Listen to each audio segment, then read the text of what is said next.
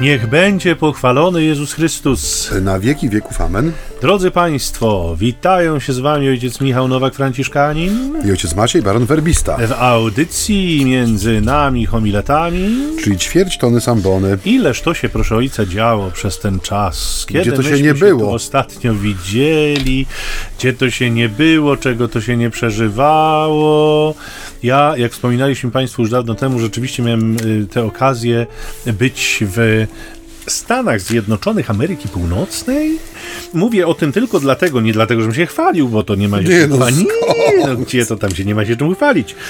Kto nie był, nie? No kto nie był? Wszyscy byli. Ja. No, aha, ty nie był. No, no dobrze, no to smutne. Rzeczywiście. Ale drodzy Państwo, mówię o tym tylko dlatego, że są tacy nasi słuchacze, którzy w trakcie mojego pobytu w Stanach pisali SMS-y. Ja bardzo Was przepraszam, że nie odpowiadałem, ale nie używałem tam polskiej komórki, a potem mi to gdzieś wszystko wsiąkło, więc wybaczcie mi, że tak jak staram się na każdy SMS odpowiedzieć, to tam na pewno kilka SMS-ów było takich, na które odpowiedzi się nie doczekaliście. Bardzo, bardzo Was wszystkich serdecznie y, pozdrawiamy. Ym, Tych, którzy wtedy pisali, ale też tych, którzy nas dzisiaj słuchają i którzy słuchają nas zawsze. Y, Strasznie się cieszymy, że jesteście i, to spotkanie nasze każdorazowe jest dla nas wielką radością i przeżyciem. Ja to nawet jeszcze COVID miałem, ojcze. O. Kurczę, po prostu drugi raz, na rocznicę prawie. Ojciec ma jakieś takie szczęście o tych Ja chorób. chciałem powiedzieć właśnie, że ja y, to za ojca. Za ojca. Możliwe, Bo ojciec nie miał jeszcze ani jednego, a ja już miałem dwa. Oj, Także Boże. generalnie ja jestem już weteranem Jeszcze jeden raz i będzie jakiś dodatek i do będzie emerytury. renta. Renta, dawaj rentę. Także, no y, tak, y, ale y, drodzy Państwo, szczęśliwie muszę powiedzieć, że ten drugi raz był znacznie łagodniejszy od pierwszego. Pierwszy, przypomnę, skończył się pobytem w szpitalu dziewięciodniowym, a drugi katarem i chrypką. Także y, szczęśliwie y, Pan Bóg mnie zachował jakoś i dzisiaj możemy się znowu z Wami spotkać. Mm, e, Po co? No właśnie, jak już tak ojciec No ponawijał. niech ojciec, to też niech ojciec ojciec powie, po co się spotkamy. Po co my się tutaj spotykamy? Żebyśmy nie zapomnieli. Ojcze, spotykamy się po to, a inaczej, z jakiego powodu może się spotykamy? Spotykamy się z takiego powodu, że ponieważ tak, każdą tak. niedzielę we wspólnocie zwanej jako Kościół Rzymskokatolicki Tak. rozważamy i słuchamy i daj Boże wcielamy w życie fragment Ewangelii, który Kościół nam na ten dzień daje. I my tutaj dzięki gościnności fal eteru Radia Niepokalanów możemy już e, od lat czterech Aż tyle? no, Nie. spotykać się, no kalendarzowo tak, Ojej. spotykać się tutaj w tym pięknym, wyremontowanym, przytulnym studio i razem z Państwem nad tym Bożym Słowem się, jak to się ładnie dzisiaj mówi, pochylać się. Także No to obrazowo. tak, więc zapraszamy Was na kolejną audycję z cyklu Między nami homiletami, która będzie poświęcona niedzielnej Ewangelii. Ojcu, amerykański telefon się włączył. E, no włączył się, ale to nie szkodzi, zaraz go wyłączymy. I tyle. Dobrze, to ojcze, jak już masz słowo Mam Boże słowo i ja to- może je y, dzisiaj pozwolę sobie przeczytać. Jesteśmy, mm, y, drodzy Państwo, w szóstej niedzieli zwykłej. Mamy dzisiaj 13 lutego. Czy to już odmieniłem, ojcze? Dobrze. Dobrze. Ewangelia z świętego Łukasza, z szóstego jej rozdziału i brzmi ona tak. Jezus zszedł z dwunastoma na dół i zatrzymał się na równinie. Był tam liczny tłum, jego uczniów i wielkie mnóstwo ludu z całej Judei i z Jeruzalem oraz z nadmorskich okolic Tyru i Sydonu. On podniósł oczy na swoich uczniów i mówił: Błogosławieni jesteście ubodzy, albowiem do was należy Królestwo Boże. Błogosławieni, którzy teraz głodujecie, albowiem będziecie nasyceni. Błogosławieni, którzy teraz płaczecie, albowiem śmiać się będziecie. Błogosławieni jesteście, gdy ludzie was znienawidzą i gdy was wyłączą spośród siebie, gdy zelżą was i z powodu Syna Człowieczego odrzucą z pogardą wasze imię jako niecne. Cieszcie się i radujcie w owym dniu, bo wielka jest wasza nagroda w niebie. Tak samo bowiem przodkowie ich czynili prorokom. Natomiast biada wam, bogaczom, bo odebraliście już pociechę waszą. Biada wam, którzy teraz jesteście syci, albowiem głód cierpieć będziecie. Biada wam, którzy się teraz śmiejecie, albowiem smucić się i płakać będziecie. Biada wam, gdy wszyscy ludzie chwalić was będą. Tak samo bowiem przodkowie ich czynili fałszywym prorokom. no widzę, że ten amerykański pobyt był, y, był dla ojca bardzo taki owocny, bo ten głos się pogłębił. Jest taki... Wszystko się pogłębiło. Wszystko się pogłębiło. I teraz to będę musiał znosić, proszę w Państwa. miejsce- Będę musiał te wszystkie złośliwości wziąć po prostu Nie no, chciałem być oryginalny i w miejscu tego, że ładnie to ojciec przeczytał, powiedzieć coś nowego. No ładnie to ojciec przeczytał. Oczywiście, tak. Y, Biada wam, Czy mogę zacząć, tak? Czy ojciec- bardzo, czy ojciec pragnie rozpocząć? Nie, niech ojciec zacznie, a ja się kawy napiję. Napij się kawę, ja sobie tutaj przedstawię tekst Słowa Bożego, żeby mieć przed oczami, bo to nowe studio jednak ciągle wymaga pewnej tej biurkowej aranżacji z mojej strony, bo ja lubię mieć wszystko poukładane przed sobą tak, jak lubię. Dzisiejsza Ewangelia to kazanie na nizinie. W innej relacji znamy je jako kazanie na górze, No które, które jest takim, y, jak to się nazywa, magna carta chrześcijaństwa. Y, Mówi się o tym, że jest to konstytucja Królestwa Bożego. To u Mateusza na górze. Tak, u Mateusza jest na górze, u Łukasza jest na dole. I tak sobie właśnie czytając to słowo i szukając jakichś myślątek, aby rozpocząć, pomyślałem sobie o takiej no, dynamice, która jest może nam trochę jeszcze bliska, bo nagrywamy to w czasie, kiedy część przynajmniej jeszcze uczniów i nauczycieli i rodziców y, jest przed rozpoczęciem zimowych ferii i góry są jedną z takich destynacji, które często obieramy ze względu na e, ciekawy program zimowisk, szkół narciarskich i tak dalej. E, I pomyślałem sobie w ten sposób, że my lubimy zdobywać szczyty. E, lubimy. No, Od tych całkiem takich oślich łączek, delikatnych wybrzuszeń w terenie, które pokryte śniegiem sprawiają, że można sobie poszusować, po całkiem poważne już wypiętrzenia terenu, które wymagają jakiegoś tam zakresu doświadczenia no i pewnych umiejętności, które się nabywa na drodze szkolenia. Czy to zimą właśnie z nartami, czy latem z plecakiem. Lubimy zdobywać szczyty, ale zauważ, że zdobywanie szczytów dla nas kojarzy się z pewnym oderwaniem się od takiego codziennego znoju rzeczywistości, którą zostawiamy za sobą, wsiadając do samochodu, czy kupując bilet na pociąg i mając nadzieję, że on przyjedzie i nas zawiezie gdzieś, gdzie właśnie będziemy mogli na moment chociaż zamknąć za sobą ten krzyczący i skrzeczący świat codzienności i oddać się właśnie mm, zdobywaniu szczytów. Mniejszych, większych, zależnie oczywiście od sił i możliwości, ale jest to pewna popularna forma odpoczynku. Lubimy szczyty od święta. E, To znaczy, lubimy je właśnie wakacje, w czasie urlopu, latem, zimą. Są taką odskocznią od rzeczywistości. Sprawiają, że męczymy się, a jednocześnie odpoczywamy.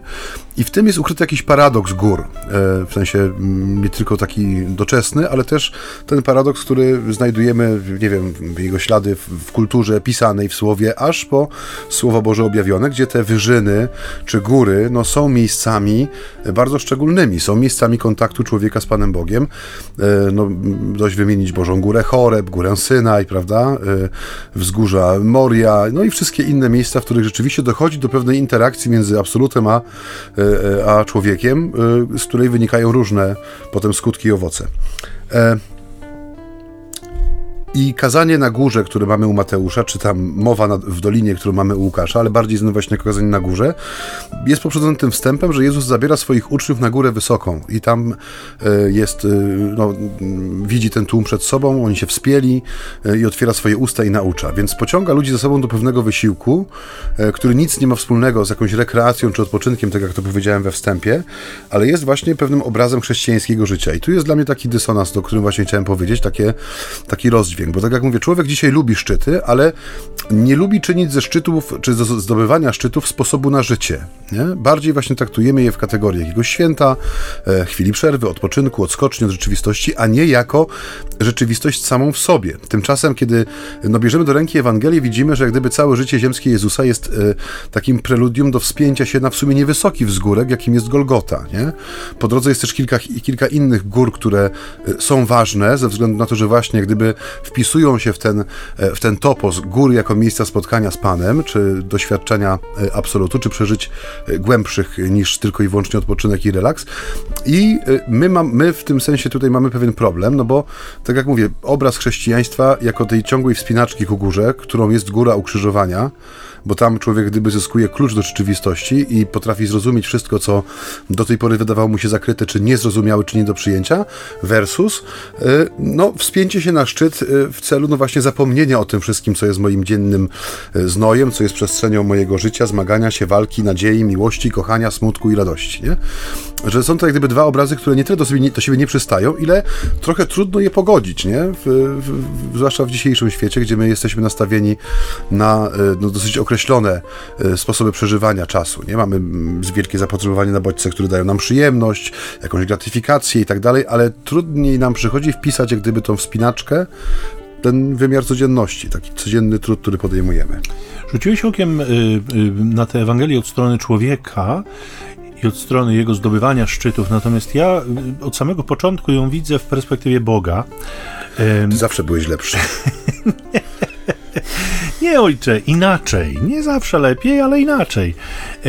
I to dobrze, bo się uzupełniamy dzięki temu. Natomiast myślę sobie o tym, że kazanie na górze w perspektywie Mateusza bardzo mocno podkreśla nam Jezusa jako nowego Mojżesza. W ogóle Mateusz nam podkreśla mhm. Jezusa jako nowego Mojżesza. Mamy tych wielkich pięć mów, tak jak pięcioksiąg, który wówczas przypisywano Mojżeszowi, czy którego autorstwo przypisywano Mojżeszowi. I tutaj jakby trzymając się tego obrazu, no bo Łukasz jakby nie podkreśla tego tak wyraźnie, bo nie musi, bo on nie, nie, nie mówi do judeo-chrześcijan, tylko do etno-chrześcijan, czy właściwie tworzy tę swoją Ewangelię, do innych odbiorców, po prostu nie podkreśla tego mojżeszowego pochodzenia, czy związku Jezusa z Mojżeszem, bo, bo nie ma to specjalnego znaczenia dla jego y, słuchaczy. Ale trzymając się tego obrazu, pamiętacie Mojżesza, który e, schodził z góry z tablicami prawa, które były nie ręką ludzką uczynione, te pierwsze tablice. On je otrzymał od Boga, Bóg je wypisał. I on te pierwsze tablice, myślę, że pamiętacie, roztrzaskuje o skały, kiedy przychodzi do obozu i widzi ten lud tańczący wokół złotego cielca. I dopiero druga wycieczka Mojżesza to już jest e, jakby uzyskanie tego prawa, które Mojżesz wypisuje na tych kamiennych tablicach, na, na, wsłuchując się jakby w Boga. Niemniej, u Łukasza ten nowy Mojżesz, żeby trzymać się tej intuicji Mateuszowej, jest już pomiędzy swoim ludem. On już jakby wszedł głębiej, on, on zszedł na dół. On jakby Mojżesza widzimy, który jakby w takiej perspektywie mhm. krążenia, nie między górą a dołem. On wchodzi, wyschodzi, spotyka się z Bogiem na, na szczycie, schodzi do ludu. Natomiast Jezus tutaj u Łukasza bardzo wyraźnie schodzi w dół, jest w dolinie ludzkiego życia i to y, y, y, wydaje mi się podkreślać taki niesłychany niesłychanie mocny krok Boga w historii zbawienia. To jest ten krok Boga, który wchodzi pomiędzy swój lud. Nie? I przychodzi, powiedziałeś, Magna Carta, y, no, Konstytucja Królestwa, nowe prawo, ale y, powstaje pytanie, czy co? Stare prawo, to które Mojżesz przyniósł, się zdewaluowało, przeżyło, nie ma już znaczenia dzisiaj, czy, czy, czy o co chodzi? Po co było nowe prawo, nie? skoro stare wydawałoby się y, no jeszcze całkiem, całkiem dobre. Otóż Jezus nie zmienia starego prawa, Jezus nie, nie ingeruje w, de dekalog, nie? On cały czas pozostaje prawem fundamentalnym, bo jakby wydaje się, że, że to, co przynosi Jezus, jest po prostu pójściem trochę w głąb. To trochę tak jakby Bóg w perspektywie objawiał człowiekowi jego e, głębie, jego, jego jakby potencjał, to wszystko, co w nim jest jeszcze umieszczone, prawdę o nim samym, o jego możliwościach, o rzeczywistym celu istnienia człowieka na tym świecie. I myślę sobie, że, że uzmysławia nam to w sposób szczególny ta reprezentacja tłumu, który tam jest sobie przy Jezusie, mhm. bo zobaczcie Państwo, że tam są uczniowie, ale też jest mnóstwo ludzi bardzo, bardzo zróżnicowanych, ludzi, którzy pochodzą również z terenów pogańskich. I to pokazuje jakby takie nowe otwarcie, bo o ile dekalog, pamiętamy, był adresowany do Izraelitów i choć był oparty o prawo naturalne, no to dopiero z czasem stał stał się jakby prawem kształtującym kulturę innych narodów, zwłaszcza tych, które mm, opierały się na tym dziedzictwie judeo-chrześcijańskim. Natomiast błogosławieństwa są kierowane do reprezentantów całej ludzkości. Nie? Ten lud jest totalnie wymieszany, są poganie, są uczniowie Jezusa, są y, pobożni Żydzi i do nich wszystkich Jezus kieruje swoją mowę, którą my nazywamy dzisiaj błogosławieństwami. No ja bym pozostał po tej ludzkiej stronie Ewangelii. Bardzo ja proszę. Teraz y, odniósł się do tego, y, że tak jak mówię, mm, szczyty dla nas to raczej y, no, taka odskocznia od rzeczywistości. Taki dzień powszedni lubimy raczej takie płaskie, równe powierzchnie, proste i szerokie drogi, które są dobrze oznakowane, żeby za bardzo nie trzeba było myśleć nad swoim następnym krokiem. Lubimy taką powtarzalność, chociaż czasem męczy nas okrutnie to, że tak jak się mówi, stajemy się takimi rutyniarzami, że rutyna nas zabija, że jesteśmy jak automaty, roboty, które wstają rano, robią swoje i wracają wykończone do pracy po 12 godzinach nierzadko i po prostu to jest całe ich życie. I narzekamy wtedy, że y, no przez to, że, jest tak jak jest, nic nie możemy zaplanować, więc z jednej strony y, no mamy naturalną, y, no nie chcę powiedzieć, że awersję, ale właśnie taki, taką niechęć do tego mm, no, wspinania się codziennego, a z drugiej strony mamy też jakiś poziom zmęczenia tym, że kiedy już się wejdzie ten piąty bieg i wskakuje się na tę autostradę, to rzeczywiście życie mija bardzo szybko. Mnie to zawsze uderza w każdy czwartek, kiedy zaczynam pisać e, ogłoszenia, intencje mszalne w mojej maleńkiej parafii, że to jest znów czwartek, nie? że to jest kolejny czwartek, przecież dopiero co drukowałem, pisałem, sprawdzałem, czy się zgadzają te treści intencji z datami podanymi przez ofiarodawców i tak dalej. I czasami mam takie wrażenie takiego déjà vu, bo ten tydzień jest rzeczywiście taki e, rozpędzony. No ostatnio mamy trochę e, problemów z takimi rzeczami bardzo doczesnymi, w sensie współczesnymi nam ostatnio, mianowicie różnego rodzaju kwarantanny, obostrzenia w sąsiednich parafiach i troszeczkę więcej e, mamy tych zaangażowań duszpasterskich na zewnątrz, przez to też ten czas na jakieś prace sobie zaplanowane, no automatycznie się kurczy, czasami go po prostu nie ma, bo człowiek biegnie między jednym kościołem a drugim, między pogrzebem, mszą, jakimiś naukami przedchrzcielnymi, y, chrztem poza mszą i tak dalej, bo trzeba to jakoś y, wszystko pomieścić. I łapiesz się na tym, że ten, ten no, mimo tego, że jakoś jest, jest to przeżywane w duchu oczywiście służby i takiej y, szczodro, szczodrości względem bliźniego, ze swojego skarbca, ze swojego czasu, ale no, no jest to męczące w tym sensie, że rzeczywiście przypomina taką jazdę na piątym biegu po e, takiej szerokiej autostradzie, nie? Bezkolizyjnie, no, trzeba tylko odpowiednich obrotów i, do, i dostatecznej ilości paliwa i można jechać, nie? I można jechać. I dla mnie to zestawienie, to o czym mówisz, nie? że tutaj jest jak gdyby no, takie naturalne odwołanie do e, z jednej strony Mojżesza prawodawcy, ale z drugiej strony właśnie ten wymiar e, tego zejścia w dół e, pokazuje nam, że ta nasza dynamika wewnętrzna, która jak gdyby rezerwuje szczyty na czas wakacji, a równiny na czas codzienności, no nie do końca jest słuszna, nie? że Jezus wkraczając schodząc z tej wyżyny w równinę, wnosi jak gdyby to doświadczenie spotkania nie tylko z nim samym, ale także z wymogami Ewangelii w codzienność, nie? że to nie jest coś od święta. Bo nie wiem, czy zauważyłeś, ale bardzo często ostatnio wraca ten e, ten głos, czy ten taki motyw w naszych dyskusjach około kościelnych, no, że jest teraz jak gdyby konieczność przywrócenia takiej naturalnej po tym czasie nieszczęsnej epidemii czy pandemii, że no, różne głosy są, prawda, na temat tego, kogo należy teraz pierwszego przyciągać do kościoła, kogo żeśmy utracili przez ten czas. Są różne pomysły, różne dyskusje się toczą, e, o różnym poziomie też takiej e, złożoności ciekawości też czasami, bo nikt to jest takie mielenie tego samego w kółko, e, ale wydaje mi się, że jednym z takich nie, nieobecnych zagadnień jest właśnie to zagadnienie, które dzisiaj nam pięknie wybrzmiewa, nie? że ta Ewangelia przypomina nam, że chrześcijaństwo to nie jest okresowe prężenie muskułów, nie? Tak jak okresowo prężymy muskuły, zdobywając sobie, nie wiem, Kasprowy Wierch czy Giewont w czasie wakacji w klapkach i z reklamówką z popularnej sieci dyskontów spożywczych. Portugalskich. Portugalskich, czy teraz holenderskich, bo to potem się zmienia co jakiś czas. A. Tak, ale chodzi o coś więcej. To znaczy chodzi o to, że tu są konkretne wymagania, które nie są odświętne. E, że to nie chodzi o to, żeby się pokazać raz na kwartał i poprężyć właśnie duchowe muskuły, tylko to zejście Pana Jezusa, jak gdyby u Łukasza z góry w, w nizinę, która jest domeną właśnie ludzkiej codzienności i te, to też symbolizuje, że ten szczyt jest takim miejscem odświętnym, y, czymś, co do tej pory no, symbolizowało takie miejsce spotkania człowieka z absolutem, człowieka z Bożym prawem, człowieka z prawdą. Y, teraz nagle, tak jak mówisz, no, w tym jest to wejście w głąb, jak gdyby Pan Jezus wbija się w ten lud trochę klinem i wnosi nie tylko, tak jak mówię, doświadczenie spotkania ze sobą, ale przede wszystkim poprzez swoje słowo nie boi się stawiać ludziom na e, nizinie stojących, czyli zanurzonych w codzienności wymagań, nie? Konkretnych wymagań. Nie. Tak, tak, no, tak. No, no, no. Które są ubrane w te błogosławieństwa i, e, i, i biada ewangeliczne, ale to są konkretne wymagania, nie? One, to jest to, to, to słowo do czegoś ludzi zobowiązuje, nie? Przynajmniej powinno zobowiązywać. To ciekawe jest, bo ja zupełnie to inaczej czytam, przyznam szczerze. Inaczej? Naprawdę, ale może zdradzimy Państwu, e, jak po krótkiej przerwie. Na banjo zagra nas Tadeusz.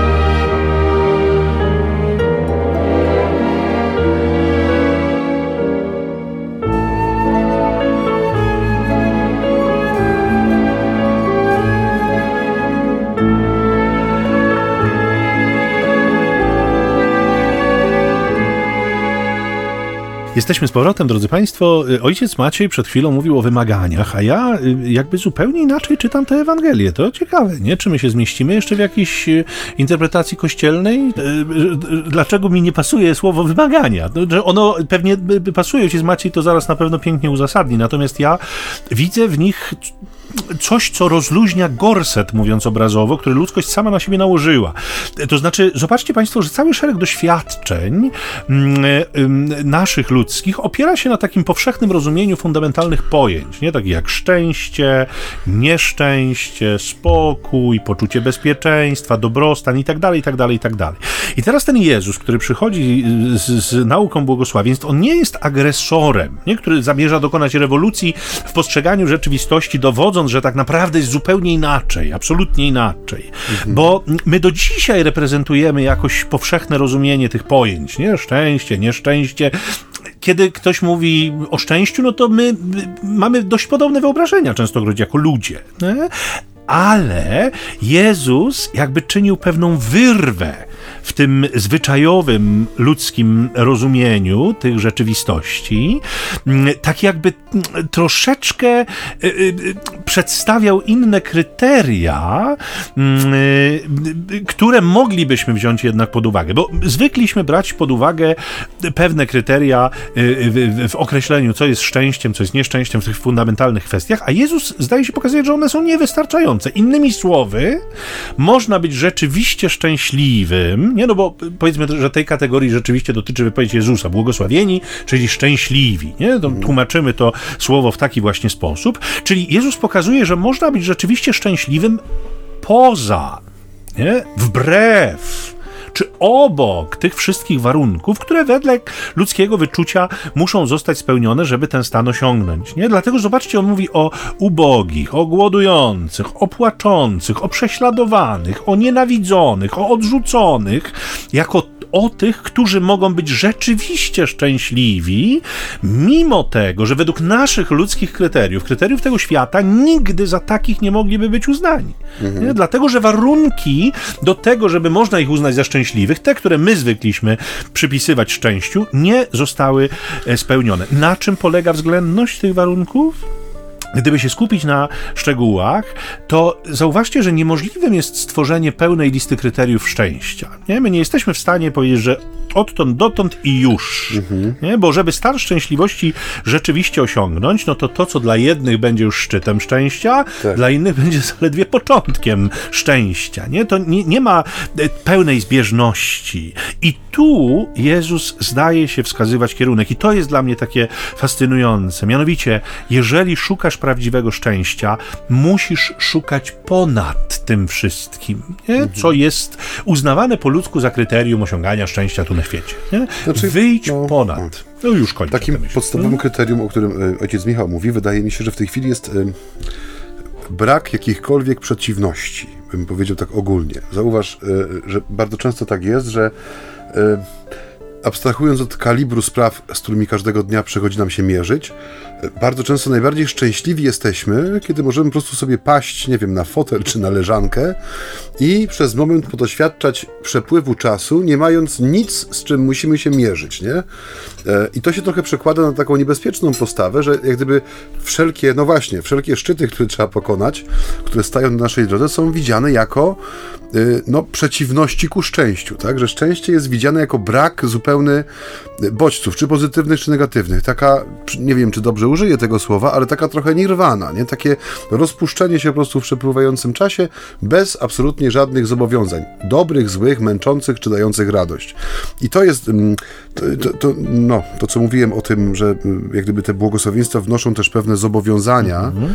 E, one y, rozumią to w ten sposób, że kiedy Jezus mówi błogosławieni jesteście ubodzy i my czytamy te słowa dzisiaj, no to jednak wbrew wszelki, wszelkim narzekaniom i krytycyzmom, no jesteśmy ludźmi zasobnymi, my jesteśmy bardzo bogaci, nie? że y, jeżeli było jakieś takie studium, które pokazywało jak gdyby przy pomocy takich małych ikonek, y, jak wyglądała zasobność polskiego domu w latach 70. i pod koniec roku 2019. Chodziło o, y, tam kilka głównych takich przeliczników było sprzęt domowy, taki jak pralki, telewizory, odtwarzacze DVD, dzisiaj, kiedyś to pewnie był telewizor, tylko czy radioodbiornik, samochód, no tam ten PKB słynny na głowę i tak dalej, no więc żeby zachować też poziom oczywiście wartości pieniądza róż, różnego wtedy i, i dzisiaj, no, no dzisiaj jesteśmy krezusami w porównaniu z tym, co mieli nasi rodzice, którzy się dorabiali, nie? E, więc kiedy Jezus mówi błogosławiony człowiek ubogi, to tak naprawdę mówi dzisiaj do człowieka bardzo bogatego w sensie materialnym, nie? Nawet jeżeli mamy wśród nas ludzi, którzy są faktycznie ubodzy, nie mają nic materialnie albo bardzo niewiele, to jednak większa część naszej społeczności to są ludzie, tacy jak my, którzy no, no nie mogą powiedzieć, czegoś im po, po ludzku brakuje, nie? A więc tutaj, kiedy Jezus jak gdyby umiejscawia środek ciężkości bycia szczęśliwym po stronie ubóstwa, no to jest to pewien taki, przepraszam, ale cios w szczękę, nie? Do tej pory było nam mówione, że jak gdyby takimi, no, y, obudowujemy sobie to szczęście różnego rodzaju materialnymi reprezentacjami. Nie, czy to będzie nowy samochód, czy to będzie większy telewizor, czy to będzie zasobniejszy plac zabaw dla dziecka, czy może zabawki, które ma w pokoju, czy może lepsze wakacje, dłuższy urlop, lepszy telefon, bardziej fikuśne okulary. No nie wiem, różne są te reprezentacje szczęścia, albo inaczej takie małe ślady materialne tego, że jesteśmy wewnętrznie spełnieni i szczęśliwi. I no, siłą rzeczy utożsamiamy dobrostan, czy dobre czucie się z tym, co mamy, czy z tym, czego też nie mamy, nie? A tutaj Ewangelia idzie bardzo jak gdyby w poprzek takiego myślenia i Jezus nie, tu, tu, nie ma czego interpretować w tym sensie, że to jest tak wprost powiedziane, nie? Oczywiście możemy definiować sobie słowo ubogi, co znaczy, nie? Ale ono ma swoje podstawowe znaczenie, czyli to jest ktoś, kto jest wyzuty z nadmiaru posiadania, tak? Czy siłą, czy przez warunki ekonomiczne, czy przez wojnę, czy z własnej decyzji, nie wiem, praktykując minimalizm tak modny dzisiaj, ale no jest w tym coś yy, bardzo takiego oczyszczającego, w sensie stawiającego pewne wymaganie, nie?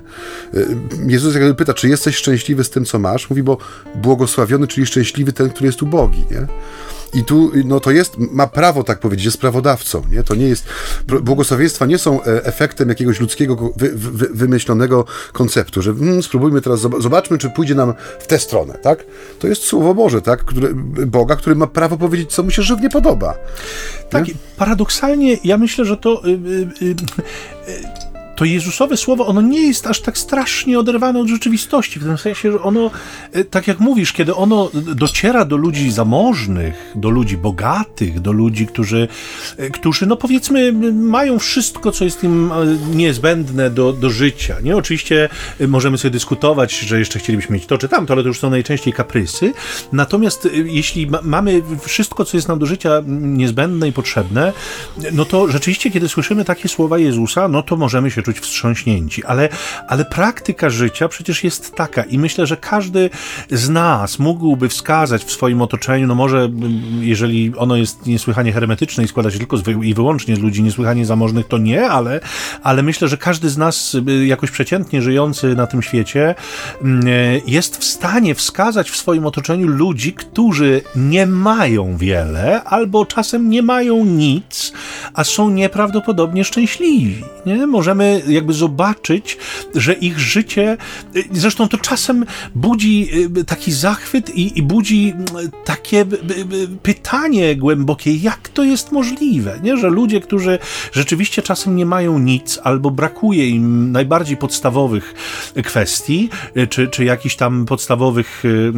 warunków, które powinny być spełnione do tego, żeby w ogóle egzystować, a co dopiero mówić o jakimś tam poziomie szczęśliwości według kryteriów tego świata, a oni reprezentują sobą tak nieprawdopodobny stan wewnętrznego spokoju, tyle radości, nie, którą potrafią wnosić w rzeczywistość, najczęściej nie dając światu niczego poza sobą samym, bo tylko to mają, nic więcej nie mają. Nie? Ja, y, y, y oczywiście y, y, moglibyśmy sięgać po, po przykłady ludzi żyjących w, w naszych środowiskach, ale jak powiem tutaj o pani Krysi czy o pani Zosi, to nikt nie, nie, będzie wiedział. Ale myślę, że, że taką osobą choćby matka Teresa z Kalkuty była. Nie? To była kobieta, którą znał cały świat i e, to było wyraźnie widać, że to jest kobieta, która żyje ubogo. E, rzeczywiście reguła, e, zasady życia sióstry były takie, nie wiem czy są do dzisiaj, ale niegdyś takie były, że rzeczywiście przeprowadzały się z jedną walizką.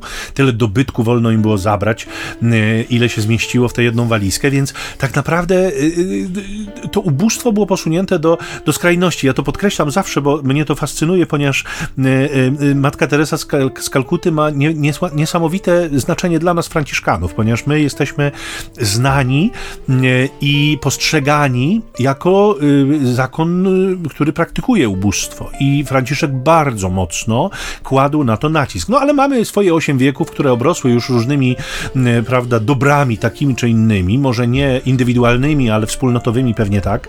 Więc nieustannie w naszym życiu zakonnym trwa dyskusja, na czym franciszkańskie ubóstwo powinno polegać. Nie? I podczas gdy myśmy od dziesiątek lat na ten temat dyskutowali, to matka Teresa nam pokazała po prostu, na czym powinno polegać ubóstwo franciszkańskie, zwłaszcza, że my przez wiele lat podkreślaliśmy, że tak to się już żyć po prostu nie da. Nie? Tak jak święty Franciszek to się żyć nie da, matka Teresa udowodniła, że się da.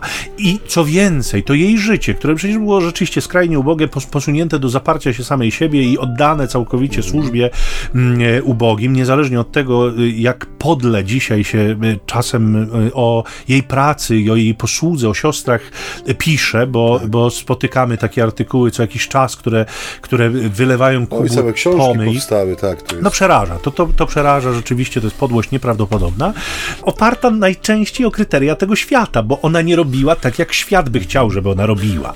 Nie? Więc, ale nie, nie wchodząc może w szczegóły. Natomiast, natomiast y, bardzo wyraźnie było widać, że ta kobieta jest pełna pokoju, ona jest pełna radości, jej niczego nie brakowało. Nie? Więc, więc jakby doświadczenie życia wcale nie jest sprzeczne z tym, co mówi Jezus, choć ono dotyczy mniejszego grona. Zdecydowanie większe grono osób wierzy, tak jesteśmy sformatowani, tak jesteśmy ukształtowani, że wierzymy, że rzeczywiście poziom naszej szczęśliwości zależy od stanu naszego posiadania, od doświadczeń, które zdobędziemy, od, od wiedzy, którą nabędziemy, od tych wszystkich kryteriów zewnętrznych, które, powiedzmy sobie szczerze, bardzo często są utracalne właśnie w taki sposób. Wystarczy się mocniej uderzyć w głowę o framugę drzwi i już człowiek nie wie, do czego sedes służy, nie? A co dopiero mówić o innych jakichś tam wyjątkowych kwestiach typu pojedźmy na Majorkę na wakacje. Nie po co, jak ty nie wiesz, do czego służy sedes i widelec. Więc generalnie, no, no tak jest, nie? To wszystko Pięknie jest tak łatwo utracalne, że... Zmiażdżył no, system. no taka prawda, nie? No taka jest prawda. Natomiast my wszyscy jesteśmy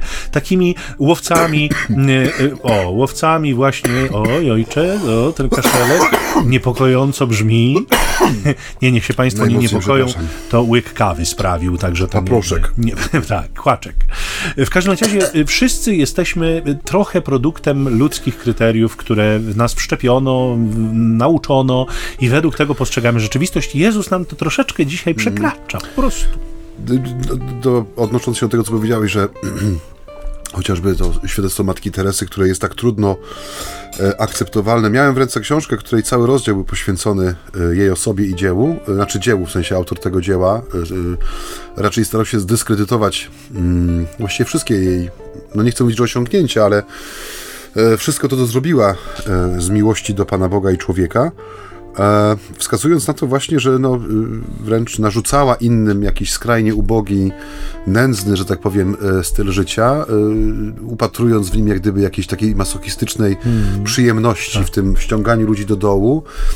No, były oczywiście zarzuty, że żyła potajemnie w luksusie za pieniądze no. z Nagrody Nobla. Było widać no, to. Mhm. I to, to mi też też dało do myślenia, jak bardzo trudno jest przyjąć jednoznaczne i takie wręcz po ewangelicznemu jaskrawe przykłady życia Ewangelią, nie? że one są tak, y, rzeczywiście, one są tak silnym znakiem sprzeciwu, że niemalże z automatu budzą kontrę, nie? Albo przyjmujesz, albo odrzucasz. Czytałem ostatnio komentarze, no bo czytanie komentarzy w internecie jest podobno jednym ze sposobów na utratę zdrowia psychicznego w tej chwili.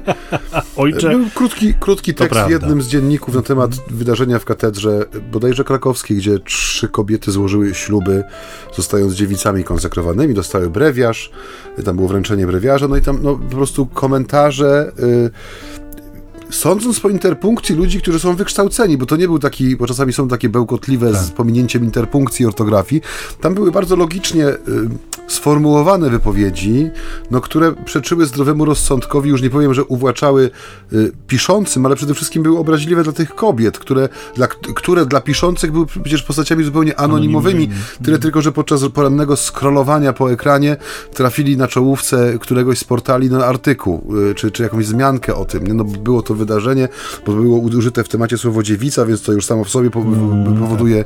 Już pobudza. Tak, pobudza. zainteresowanie, ale po prostu, no, nie chcę powiedzieć, że rynsztok, ale no naprawdę blisko rynsztoka, nie? I sobie myślę, że y, takie jaskrawo ewangeliczne życie budzi od 2000 lat y, opór i sprzeciw, nie? Że rzeczywiście to pokazuje jak gdyby naturę tych słów, że Ewangelia ma być znakiem sprzeciwu, że chrześcijanin ma być żywym znakiem sprzeciwu w świecie. I błogosławieństwa i biada, te, te, dwie, no właśnie, te, dwie, te dwa mhm. zestawy, tak. dla mnie, tak jak mówiłem, one są pewnym zobowiązaniem, ale one są też przyjęte na serio, nie? One jak gdyby prowadzą nas do tego bycia znakiem sprzeciwu, tak? Y, no bo kategorie, albo inaczej miejsca, w których Jezus kładzie środek ciężkości y, dla szczęścia, no siłą rzeczy będą jak sól na ranę współczesnego świata i na szczęście po raz kolejny Ewangelia pokazuje, że ten współczesny świat to nie jest dzisiejszy świat, tylko to jest każda epoka w historii, nie? Każda epoka w historii, ona miała gdyby swój wymiar tego znaku sprzeciwu, począwszy od świadectwa, które mamy w dziejach apostolskich czy w listach Pawłowych, jakie są reakcje na pojawienie się pierwszych mm, gmin chrześcijańskich, pierwszych wspólnot, które chcą praktykować radykalnie y, głoszoną Ewangelię swoim życiem, że to budzi momentalnie sprzeciw, nie? I że to powinno być przyczyną radości, bo to znaczy, że my żyjemy tą Ewangelią autentycznie autentycznie. Nie żyjemy na tyle, e, żeby zyskać akceptację tego świata, nie? Ale żyjemy nią autentycznie dlatego, że budzimy sprzeciw, nie? że budzimy wręcz wrogość. Nie? To, jest, tak, to myślę, jest ten paradoks Ewangelii. Myślę, że to biada jest tutaj niesłychanie istotne, bo ono też pokazuje nam właśnie to, że kryteria ludzkie są częstokroć niewystarczające. To jest to, co mówiłem przed chwilą o tej utracalności, że, że bardzo łatwo utracić. Nie? Jezus mówi, biada wam, którzy dzisiaj się śmiejecie, bo za chwilę płakać będziecie. Nie? Bo to rzeczywiście y, ta, ta nasza codzienność ludzka, ziemska, ona się się tak zmienia w mgnieniu oka, nie? Potrafi się jakby wszystko o 180 stopni odwrócić, więc kiedy rzeczywiście pokładamy nadzieję w czysto ludzkich kryteriach szczęśliwości, to bardzo łatwo nam się zawieść. Natomiast to, co Maciej powiedział przed chwilą jako, jako o pewnym zobowiązaniu, jako o pewnym znaku sprzeciwu, e, wydaje mi się, że jest poprzedzone poprzez doświadczenie nieprawdopodobnej wolności. Nie? To jest coś, co mnie niesłychanie e, fascynuje. Mianowicie Jezus jakby przekracza ten obraz budowania domu na kruchym fundamencie, nie? uzależniania szczęścia ludzkiego od czysto ludzkich zabiegów i wysiłków, bo one często okazują się zawodne, często okazują się niewystarczające. Co więcej jeszcze pewnie trzeba dodać taka może trochę poboczna myśl, ale jednakowoż chyba także istotna i zbieżna, że bardzo często skupianie się na osiąganiu szczęścia w swoim życiu no, sprawia, że ludzie skupiają się wyłącznie na sobie, to znaczy to ich jakoś odcina od innych, nie? czy wręcz prowadzi do osiągania swoich celów cudzym kosztem. Nie? Więc bywa, że prowadzi, bywa, nie musi, ale bywa, że prowadzi do głębokiej niewrażliwości, m, mm, która no, jest szczególnie niebezpieczna dla nas chrześcijan. I Jezus zdaje się po prostu i zwyczajnie poszerzać ludzkie serce, wskazując na jego prawdziwe cele i kierunki, które przekraczają zdecydowanie ziemską rzeczywistość. Jezus, który uzmysławia, że prawdziwego szczęścia nie da się osiągnąć wyłącznie wyłącznie w perspektywie ludzkich kryteriów. Nie, bo one są, one są tak naprawdę ograniczeniem. To jest to, o czym powiedziałem przed chwilą, ten gorset, który Jezus próbuje poluzować. Nie, musisz mieć to, tamto, siamto, owo i jeszcze coś innego, bo żyjesz w takim środowisku, nie middle class, nie, średniej klasy i w średniej klasie to musisz mieć to, czy owo, czy tamto, przeżyć i dopiero wtedy będziesz mógł siebie nazywać szczęśliwym. Jezus mówi, nie, funta kłaków jest takie rozumowanie warte. Może być szczęśliwy zupełnie inaczej, w zupełnie inny sposób i błogosławieństwa, wydaje się, prowokują do postawienia sobie pytania, jeżeli, jeżeli nie rzeczywistość ziemska, nie, jeżeli ona jest niewystarczająca, no to co tak naprawdę może mnie uszczęśliwić? Mhm. I tu, wydaje się, jest miejsce na perspektywę Bożą. Nie? Tu jest miejsce na wiarę I tu jest miejsce na jej atrakcję, powiedziałbym w cudzysłowie. Ja bym tu jeszcze wrócił do, na moment do tego, co mówisz, e, w sensie do tej definicji, koncepcji i realizacji tego, co rozumiemy jako szczęście. E, wpadła mi kiedyś w ręce taka książeczka Listy dzieci do Pana Boga. Nie wiem, czy to była e, ta, ta książka, która była z komentarzem Ojca Świętego Jana Pawła II, bo była taka pozycja. Dzieci pisały listy nie do Pana Boga, w sensie jak gdyby tylko do Ojca Świętego z pytaniami. Ale jeden list właśnie, pamiętam, że one były w formie chyba takiego reprintu za, za, za zawarte i tam było takie pytanie yy, skierowane przez papieża do Pana Boga, czy Pan Jezus był szczęśliwym człowiekiem. I dziecko tam napisało kredką czy jakimś innym mazakiem, bo u babci wisi taki obraz, na którym jesteś bardzo smutny, nie? I czy, czy, czy Pan Jezus, czy, czy Ty jesteś, Pan Jezus, szczęśliwy, nie? To było takie pytanie. I to mi tak gdzieś zostało, nie? Że kiedy mówimy o błogosławieństwach, w ogóle o całej Ewangelii, mówimy, że jak gdyby Jezus mówi, jeżeli, co, jeżeli coś zapowiada, to w sobie to spełnia, tak? Jeżeli mówi o błogosławieństwach, czyli o szczęściu, powiedzielibyśmy tak po ludzku, no to można sobie postawić pytanie, czy my odczytujemy jak gdyby obraz Jezusowego życia na kartach Ewangelii, czyli ten e, wzór, do którego my oczywiście w sposób niedoskonały aspirujemy, w sensie sensie chcemy go naśladować, nie? Czy my go naśladujemy jako człowieka szczęśliwego, jako, jako tego, który nie tylko mówi o, mm, o, o szczęściu, ale to szczęście e, uosabia w sobie, nie? Bo tak jak mówię, my często e, mamy te swoje stereotypy, e, uprzedzenia, kalki, różnego rodzaju kategorie, które, no, jak to ładnie ująłeś taką zbiorczą nazwą, ten gorset, który nas opina i być może dla nas rzeczywiście domena życia duchowego, to jest, trochę wrócę do tego, co mówię na początku, nie? że jakie jest niebezpieczeństwo takiej dynamiki dolina-góra, nie? że my sobie przypniemy Pana Boga pineską do góry, nie? Mm. że Pan Bóg o ile jest, to jest gdzieś na górze. Nie do końca może go interesuje, co się dzieje na dolinie, ale też mnie nie do końca zależy na to, żeby się w tą dolinę angażował, bo tu jest moja domena i tu, jest, tu ja jestem Bogiem przez małe B tak? Nie neguję tego, że góra jest miejscem spotkania z Panem, ale też nie interesuje mnie za bardzo, żeby ta dolina stała się domeną jego aktywności. I trochę tak jest rzeczywiście, żeby możemy mieć jakąś przypiętą taką pineskę, taką jak w mapach Google, że dla nas doświadczenie e, duchowe, czy doświadczenie związane z religią jako taką, czy praktykowanie swojej wiary będzie utożsamione z jakimś smutnym Bogiem, nie takim Bogiem, który jest takim Bogiem zimnego wiatru i ciemnego powietrza i, i duszności i poczucia zagrożenia i lęku przed tym, że chce mi coś zabrać i nigdy w życiu to, te słowa y, mówiące o błogosławieństwie nie będą dla mnie jak gdyby odczytywane w kluczu szczęścia, nie? Bo dla mnie to jest właśnie ta góra, na którą się wspinam raz do roku na Wielkanoc, idąc z koszyczkiem, czy może dwa razy roku, czy trzy razy do roku, bo jeszcze może jakaś komunia, czy pogrzeb po drodze wpadną, jest no rzeczywiście trudem, żebyś tam wspiąć, bo jest to miejsce nieprzyjemne, smutne, niekojarzone ani z pełnią życia, ani co tym bardziej ze szczęściem, które tej pełni życia ma towarzyszyć, nie? Gdy tymczasem, kiedy się czyta e, takie współczesne książki chrystologiczne, no one mówią, o, podkreślają ten wymiar, że Jezus żył życiem w pełni, po ludzku, nie? Że to było pełne życie. Życie, w którym była miłość, w którym była przyjaźń, nie? w którym była praca, w którym e, byli, e, były relacje dojrzałe, które kształtowały, przemieniały, e, życie, które było przeżywane dla innych, więc gdyby spełniał wszystkie kryteria życia szczęśliwego, spełnionego i to nie tylko z pozycji mówiąc wiary, ale też bardzo często, czy to psychologowie, czy różnego rodzaju socjologowie podkreślają, że ten chrześcijański etos, który jest jak gdyby no, uobecniany przez Jezusa w Ewangeliach, że to jest przepis na szczęśliwe życie. Pełne, w sensie nie roześmiane wiecznie i z, z, zalane potokiem endorfin, prawda, czy, czy, a, czy tej adrenaliny, ale życie pełne i szczęśliwe w tym sensie, że rzeczywiście spełniające człowieka jako człowieka, nie? Bo też wydaje mi się, że tu jest o tym mowa, że jak gdyby te zobowiązania, o których mówiłem na początku, że to one nie tyle w sensie do zobowiązania, one pociągają nas ku pewnemu wzorowi bycia człowiekiem, który rzeczywiście jest pełny, nie? Jest, nie, nie jest zakotwiczony w tym, co przemijające materialne, bo jest ubogi, tak?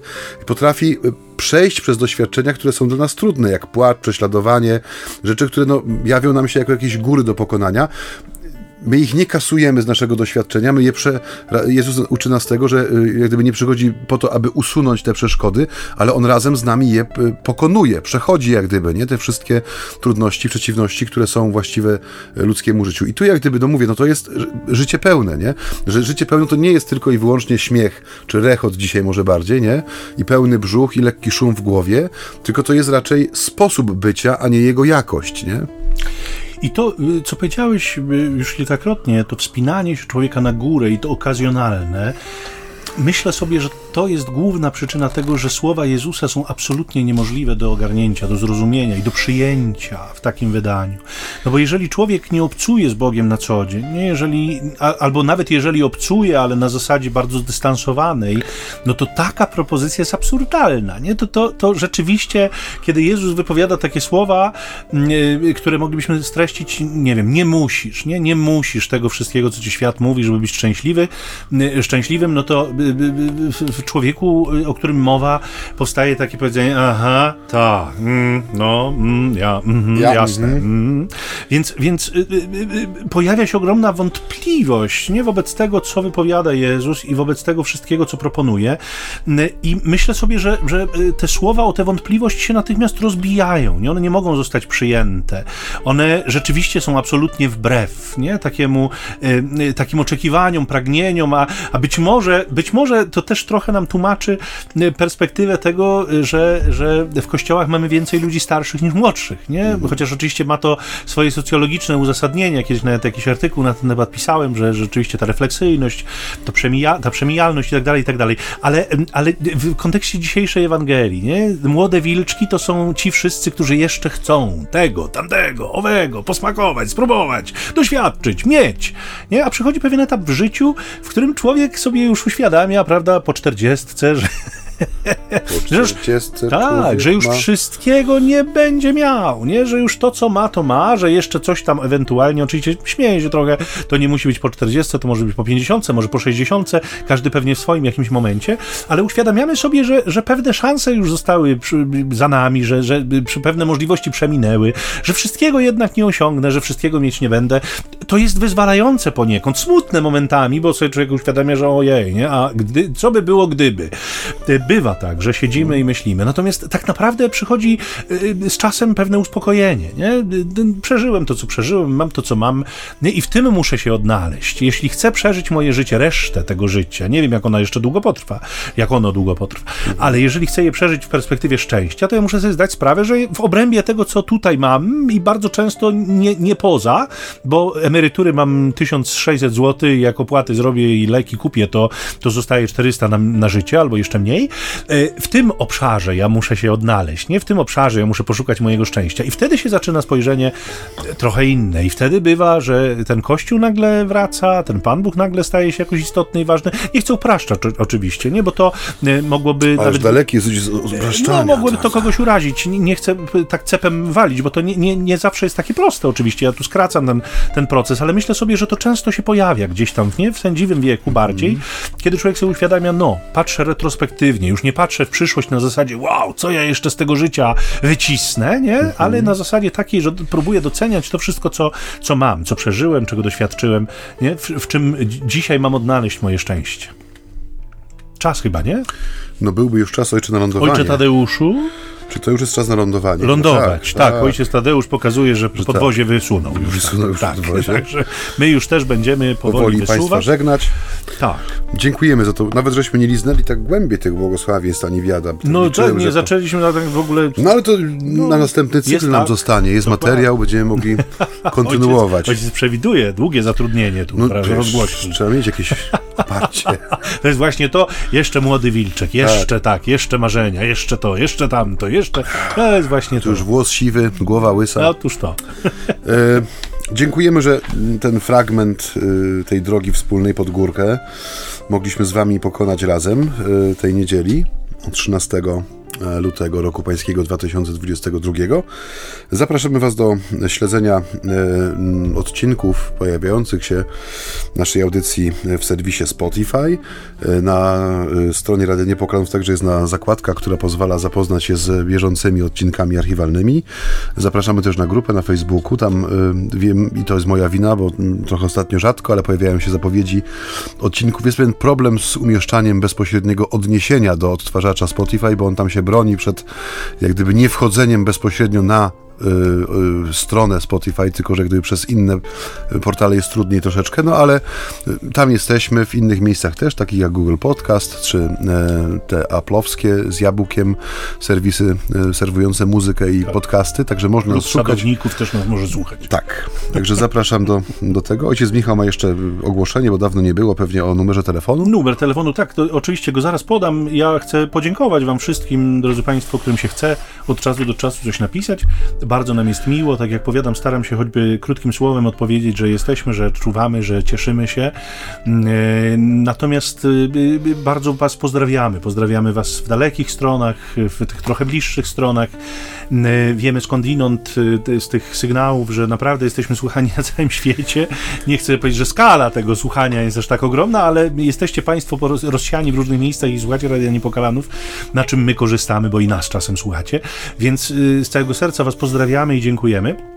Natomiast gdyby ktoś chciał jakiś sygnał puścić, to ten numer telefonu SMS-owy 785 777 100 785 777 100 ym, to jest numer, na który można te informacje wysyłać. One czasem są różne, już y, y, po tak długim y, prawda, podawaniu pojawiają się też informacje, które, które no cóż, trzeba po prostu blokować. Już kilka numerów za- zablokowałem, bo rzeczywiście są dziwne, są czasem takie jakieś, powiedzmy sobie, no nie chcę powiedzieć może obelżywe, bo to za mocne słowo, ale, ale jakieś takie niestosowne, więc zdarza się i tak, ale to, to zdecydowanie mniej. Natomiast za każde słowo y, y, krytyki też na poziomie z całego serca Wam dziękujemy i cieszymy się, że jesteście z nami. Drodzy Państwo, kończymy tę audycję dzisiejszą. Zapraszamy za tydzień. Mamy nadzieję, że, że się pojawimy, dożyjemy.